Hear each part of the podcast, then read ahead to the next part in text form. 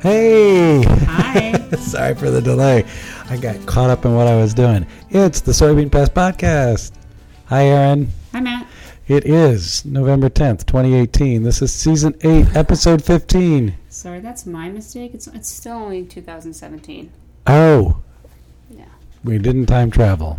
Although it feels like I was traveling. Seems like we've been away a whole year. Yeah. We were only away for a little bit. Part of that was to the National Entomological Society of America meeting in Denver. Cool location, cool venue. Yeah, literally cool. It was cooler there than it was here. Yeah, a few flakes even. Yeah, yeah, yeah. I was driving out. There was on the the last day that I was there. There was snow on the rooftops. Weirdest thing. Hmm. Didn't expect to see that. Given it had been pretty warm here in Iowa. Anyway, we're back after spending. I spent about forty eight hours uh, with three thousand entomologists. How about you? Yeah, I think it was record breaking attendance for ESA national meeting. Um, I think they said over 3,500 Wow. registrations coming in. So it was a real big aggregation of entomologists. Yeah, and just non-stop presentations. Just kept going and 12 going. hours a day. Yeah, and for those of you who weren't there or aren't familiar with the meeting, um, the presentation time traditionally had been ten minutes, two minutes for questions. This year it was eight minutes with two minutes for questions, and they used that extra time to jam even more talks into the meeting. Yeah. So if Instead I'm sounding, talks an hour, there were six. yeah, yeah, and if I'm feeling, if I'm sounding a little negative, it's because it's exhausting, and it's sad because it's more exhausting than 12 minutes? Uh, because there's so many more talks. I'm exhausted by how many I didn't get to go to. okay. Does that make sense? Mm-mm. Think about it. Think about it. I would think you could get to go to more talks. You, you can't though because because there's more talks. You can only go to so many. I can only be But you can go to more per hour. yeah yeah. Although at some point my brain started to hurt because there's just so much information to absorb. Yeah, absolutely. Yeah, I could have. There was almost always something else going on that I was interested. in I couldn't go to. So is that? I, I don't know if that's a good problem to have, other than or rather than oh, there's nothing this afternoon that I'm interested in. It was, it was a lot of options, and I guess that's kind of a sign of a good meeting. More than, more than you can handle. Yeah, yeah, I guess so. Although there's a part of me that would have been satisfied having just. I, I was happy with the way it used to be. I, You and every other fifty plus year old. Yeah. right. so, um, In general, I heard the, the older membership didn't appreciate the new format, but the younger folks they like it. appreciating it. Well, let's talk about the new format the three minute presentation. Oh, those. Yeah, Lightning how'd you feel talks? about those? Come on, you told me something. Yeah, I didn't. I, I, I think that maybe not everybody had the same vision for these three minute lightning bug talks. Mm-hmm. And some people just tried to cram a 10 minute talk into a three minutes by talking faster. Yeah, that's a I don't lot. think that's the point. And so people tried to fit a whole master's project or PhD project into three minutes, and it was really, really hard. you can't do that. And so when people just talked faster, I felt like I couldn't keep up. Yeah. And some people just had one slide, some people had like six slides, so it was kind of like an animated thing that my brain couldn't keep up with. And so maybe I didn't appreciate that as much as maybe some people did.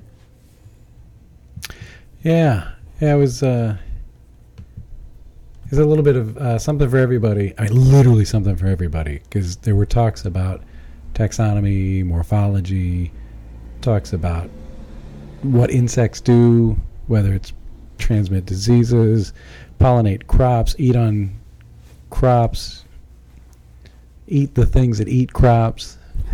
Uh, did you see in the trade show the little the the uh, um, the ant colonies Yes. for your living room? They're beautiful. They were pretty with the black light. Yeah, yeah. I just How close are you to getting one of those uh, don't think it's gonna go over well at home. that? No, I don't think Mm. so.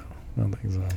Pretty cool. But when I have the man cave with the Led Zeppelin posters, I'm gonna have one of those black lidded, black lighted.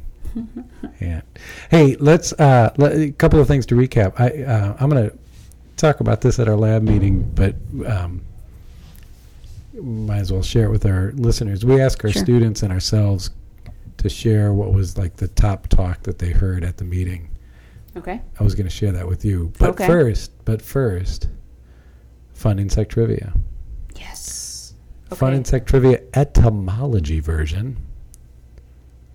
Etymology? Yeah, Okay. usually that's what people confuse what we do. The etym- entomology, study of insects, etymology, Study derivation. words. words, yeah, with the history of words and their uh, derivations. So here's one for you. What is the meaning of this the expression to earwig? To earwig. Yeah, to earwig. Is it a new dance move? Mm, Do the earwig. Do do do do. Do the earwig. No. Um. Do earwig. to earwig. Like, yeah, I was at the pub and uh, yeah, I was doing a little earwigging. Um. Sticking a key in your ear. Um, no, that's gross. Yeah, that That's- is gross. that- I mean, you know what an earwig is, right?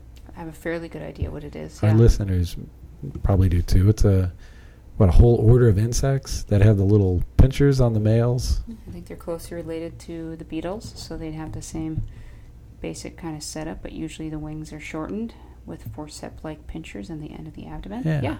Yeah, Dermaptera. And the the derivation, there's some debate about where they got their common name, earwig.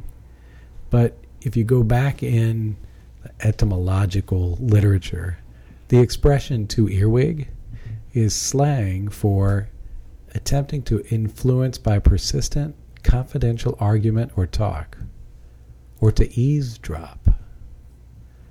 To influence or to eavesdrop. Sorry, Yeah. I missed that first part. Yeah, well, the, the, the, the first meaning is an attempt to influence by persistent, confidential argument or talk, or to eaves, eavesdrop. Ooh.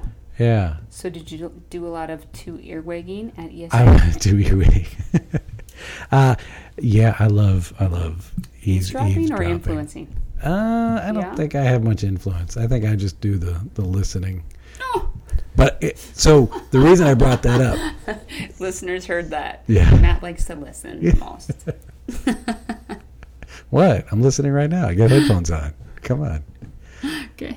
So that uh, fun insect trivia, and people can look that up. That's on Wikipedia. Yeah. Um, that uh, fun insect trivia, uh, we can debate on whether that was fun or not. Dovetails into um, w- one of the, I think the best talks that I heard uh, at the meeting, and Okay. it was um, by a student, Robert. I, I apologize, Robert. I think it's pronounced O or Pet, Robert Orpet. He was at Washington State University, and he's uh, co-advised by. Uh, I think he's advised by David Crowder. Works also with Vincent Jones there, and he had a talk, um, number five thirty nine, nine twenty on Monday morning. European earwig is an underappreciated aphid predator in apple orchards, comma not a pest. You're nodding. The the earwig or the aphid is not a pest. The earwig is not a pest. Okay. It is an underappreciated aphid predator in apple Yeah. orchards. Yeah. You buy that? Yeah, they're omnivore, aren't they? I mean, they'll kind of go after plant, animal, whatever they happen to run into. That's my understanding. I I assume that they're aphid predators. Yeah, I I didn't appreciate until he showed me the data Mhm. just how voracious an aphid predator they are. Mm. And one of the, part of the reason that I, I guess I didn't appreciate them to the extent that Robert wants me to is they're nocturnal, they're active at night, and um, they tend to kind of hide away during the day. hmm And this is part of the reason why there's a little bit of a chip on his shoulder in that title about them not being a Not pest a pest. because most people find them kind of creepy. Non-entomologists, heck, some entomologists find them kind of creepy. And the concern, if you're an apple grower, is if you have earwigs out there, they're also, you know, possibly causing damage. And he did the experiments. He did the experiments to show that when he added more earwigs to an apple orchard compared to those where he took them away versus those that he didn't do anything to, uh, there were fewer aphids in the uh, apple orchards where he had augmented, added more earwigs. And there was no difference in the amount of damage to the apples. And the kind of flowers or well, so he was adding them at a time when the apples were were present, and he, he had he showed uh, pictures of earwigs in the little uh, stem cavity and kind of on the surface of the apple. And there was some concern that he had heard from his farmers, the apple growers, that they might be responsible for a variety of damage done to apples. And you know, apple growers have all these really weird names for stuff. There's like cat facing. yeah, yeah, and and he went through a whole list of things, and he showed that in the in the trees that had more um, earwigs, there wasn't any more damage Mm. than the ones without. Okay. Uh, but there were fewer, um, often to the tune of like hundreds fewer aphids than uh, when the uh, when the earwig was there. It's kind of nice to hear more about a, a predator Yeah, doing some good. yeah, and one like you say that is omnivorous, feeds on a lot of different things, and kind of has a bad reputation. People, you know, the earwigs are thought to be kind of creepy. They crawl into your ear, eat out your brains. Blah blah blah. None of that is true. Yeah. Um, and Robert was like, just uh, you, you pulled for him when he was up there on stage. You're like, is he? Is it going to happen? Is he going to? Yes, yes, they did. They ate more aphids, and are they going to cause problems? Is it? A, no, they don't cause problems. it was uh, he- very good. So, and then the other, the other, did, did, well, I, before I keep talking, because I'm also a listener. Yeah. Did you have one uh, talk that you uh, found interesting? Sorry, I didn't mean to lip smack in there. I'm sensitive to lip smacking after judging a couple sessions Oh, yeah? of student competition. There were some pretty heavy lip smacker, verbal stumble type things that I've become hyper aware of as I'm judging. So one of them Oh, was lip smacker. oh, Uh, yeah, it was kind of distracting, but I not good. yeah, I I did spend a lot of time in the field crops sections of of students and then just regular papers. And there's a lot of interest in finding a new protein, something that can control western corn rootworm. So there's a lot of technology that is being developed that goes beyond some of the cry toxins that we have now commercially available. And honestly, a lot of it was way over my head. But what I took away is from that is industry is they're developing other ways to control western corn rootworm. Um, but, but Beyond BT toxins, like there are BT, but other. in a similar way, they're incorporating it into the corn genetics, Okay. and some of it can be very powerful. It's not understood, you know, how close they are on the timeline to a launch. Some of it seems like it's really preliminary, which is exciting because oftentimes I don't hear about some of those things until they're near commercial. Um, but it also does seem like a lot of the technology will be paired with the existing BT toxins, Oh, which is interesting. maybe somewhat disappointing because uh, by the time some of those products come out, like RNAi, I'm not sure how effective. Because we're losing the effectiveness of the current BT proteins. So they're putting something that could be fairly novel with something that's been out in the landscape a while and maybe not holding up. So I'm not I'm not 100% on that, but it seemed like I, I just saw a lot of like molecular techniques for uh, screening these, and it's kind of a combination of doing that and then old school. Let's put it out and see if it actually kills rootworms. So uh, a lot about that part. Um, I don't have a specific paper that I could call out, but um, yeah, I, a lot of rootworm. I should say that because I want to want to be as informed as I can for my winter meetings. So I have one other I'm going to share with the lab group on Monday, but I want to share with our listener. Sure. Um, and I want to give a shout out to somebody who I think we might see more of in the future. Ooh. Uh, I think he's, don't take this the wrong way, he's only a master's student, um, but uh, did some great work and had, again gave a very good presentation hmm and um, and has done more than just science.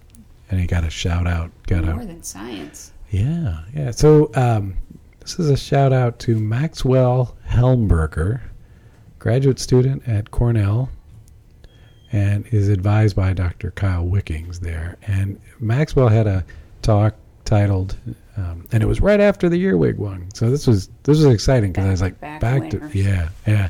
Um, Mac well, Maxwell's talk number five hundred and forty. They're safe and legal, but will entomopathogenic nematodes play ball? And he um, he uh, talked about something that hit close to my home. He was talking about the effect of grubs on the turf in soccer fields, and one way to fight that is to add these entomopathic, entomopathogenic nematodes to the soil to, to kill the grubs. And he, he showed a couple experiments and um, looking at how the the effectiveness might vary based on where in the field the damage is. So close to the goal is a high traffic area Yeah. versus off in the corner where not as much traffic. And if there was a difference in eff- efficacy between those two, basically what he showed was yeah they they the, they can cause some significant mortality to these grubs, um, but the soil type is probably a bigger driver than traffic. Um, So did they apply the nematodes with drenches, or how did they get it on there? Oh, good question. I, yeah, he um, he described this, and I forget how he did it. I think they they drenched them in. They they Mhm. they washed them in. Um, but if I remember it, I think they they to ensure that it worked, they they lifted up the turf and added them in as well. So it was it was a little bit more than what you might normally do. Yeah. Um, but I, given his presentation and his uh, data and and all, I, I think you're going to see these data come out and because he, he- in in terms of if his writing is anything like his oral presentations, um, it's going to be a delightful manuscript. Mhm. And his, his talk was very good. And one thing that he had were stills from his award-winning YouTube video. hmm So you, I'm looking up at your long, oh, list of. Not, it's not a list. Those are physical embodiments of all the awards you received for your YouTube videos Yeah. through the ESA. Yeah. Well, Maxwell uh, received an honorable mention for the YouTube Your Entomology contest for a video that he has posted on YouTube called the Soil Food Web. And he's got a series of these, not just that one. I think he's up to nine Go and they are they're delightful. They're handmade. Um, they look like Play-Doh or Sculpey clay. Stop animation. Stop animation. Ooh. Okay. Excuse me. And there's one on the um, the entomopathogenic entomopathogenic nematodes, um, and it shows basically in this claymation stop animation form uh, what he was uh, exploring in his research. So go on to YouTube and Google, or, or I'm sorry, you don't Google, you search for Maxwell Helmberger, and that's spelled H E L M B E R G E R, and you'll you'll see the series of vi- videos that he's made. hmm Very enjoyable, very nice. Nice job, Maxwell. hmm Keep it up. Don't stop. We were also part. They had a number of workshops and lunch and learns at ESA. And do you remember way back when when we sat in on? The live broadcast of This Week in Science. Yeah, Yeah. So that was the first time that I've seen something like that at ESA. There was kind of three people up in front, and they brought in a series of interviewees and very, very prepared. yeah, Um, they seem like they seem like they could have been entomologists. Yeah. But I think they do this for a number of you know all kinds of science topics. So it was nice to see them doing the homework, getting totally excited about insects, and they were kind of focused on evolution. But yeah, it was very fun. that's cool. hmm this week in science. Um, they were all ma- wearing matching T-shirts, Yeah. so I'm wondering if we want to open up, you know, get like a merch thing where we get. Should get have a merch table, yes with, like- some shirts and pins, scarves. oh yeah. Yeah, So maybe look forward pre-order. that. We'll ask people to pre-order Yeah, before we make those. and put that in your cart. What? Anything else from the ESA meeting we want to? Uh, well, we did have that working group meeting with the North Central Soybean Research Program to kind of recap where we are, are with our current funding cycle, which is one more year.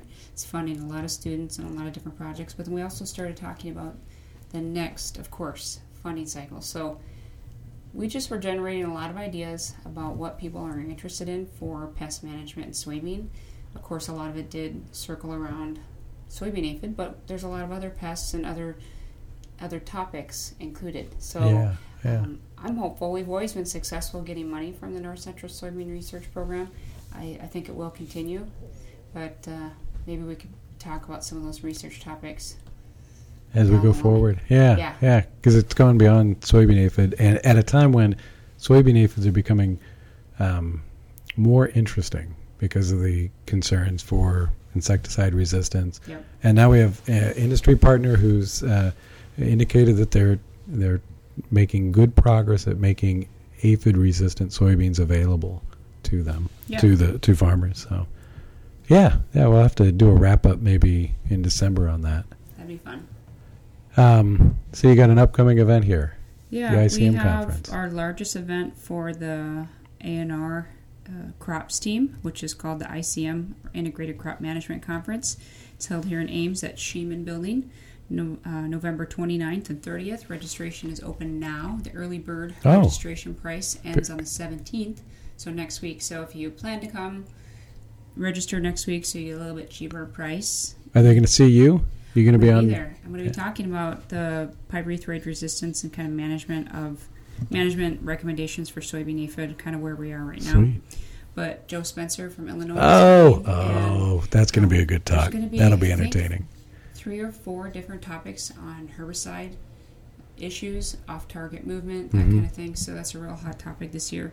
And then some water quality and management is, a- is going to be uh, featured as well. I think we have six or seven invited speakers Uh-huh. outside of Iowa State, and people really like Matt Helmers is going to be. Oh, I'm sure he's going to be there. Yeah, and Good. so it's going to be a great conference. I encourage everyone to go. Plus, you get some nice credits, good food, that kind of thing.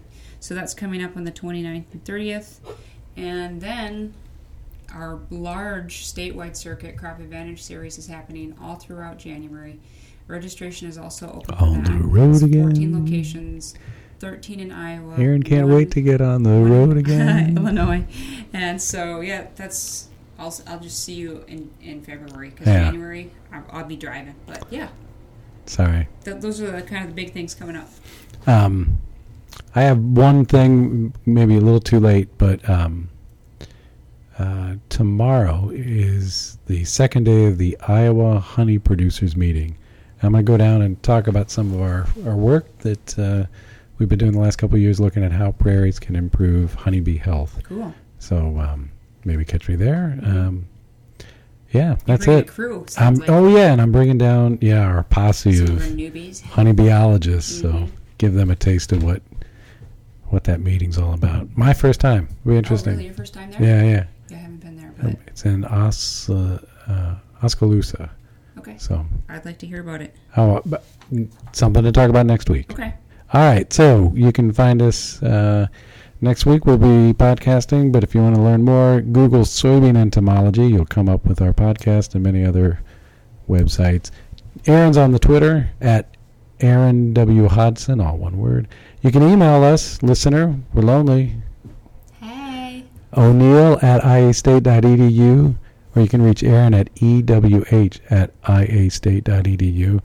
And of course, if you want to keep on keeping on with us, subscribe to our podcast via iTunes, Stitcher, Google Play, and Pocket Casts. And now it's time to cue the outro music. See you next time.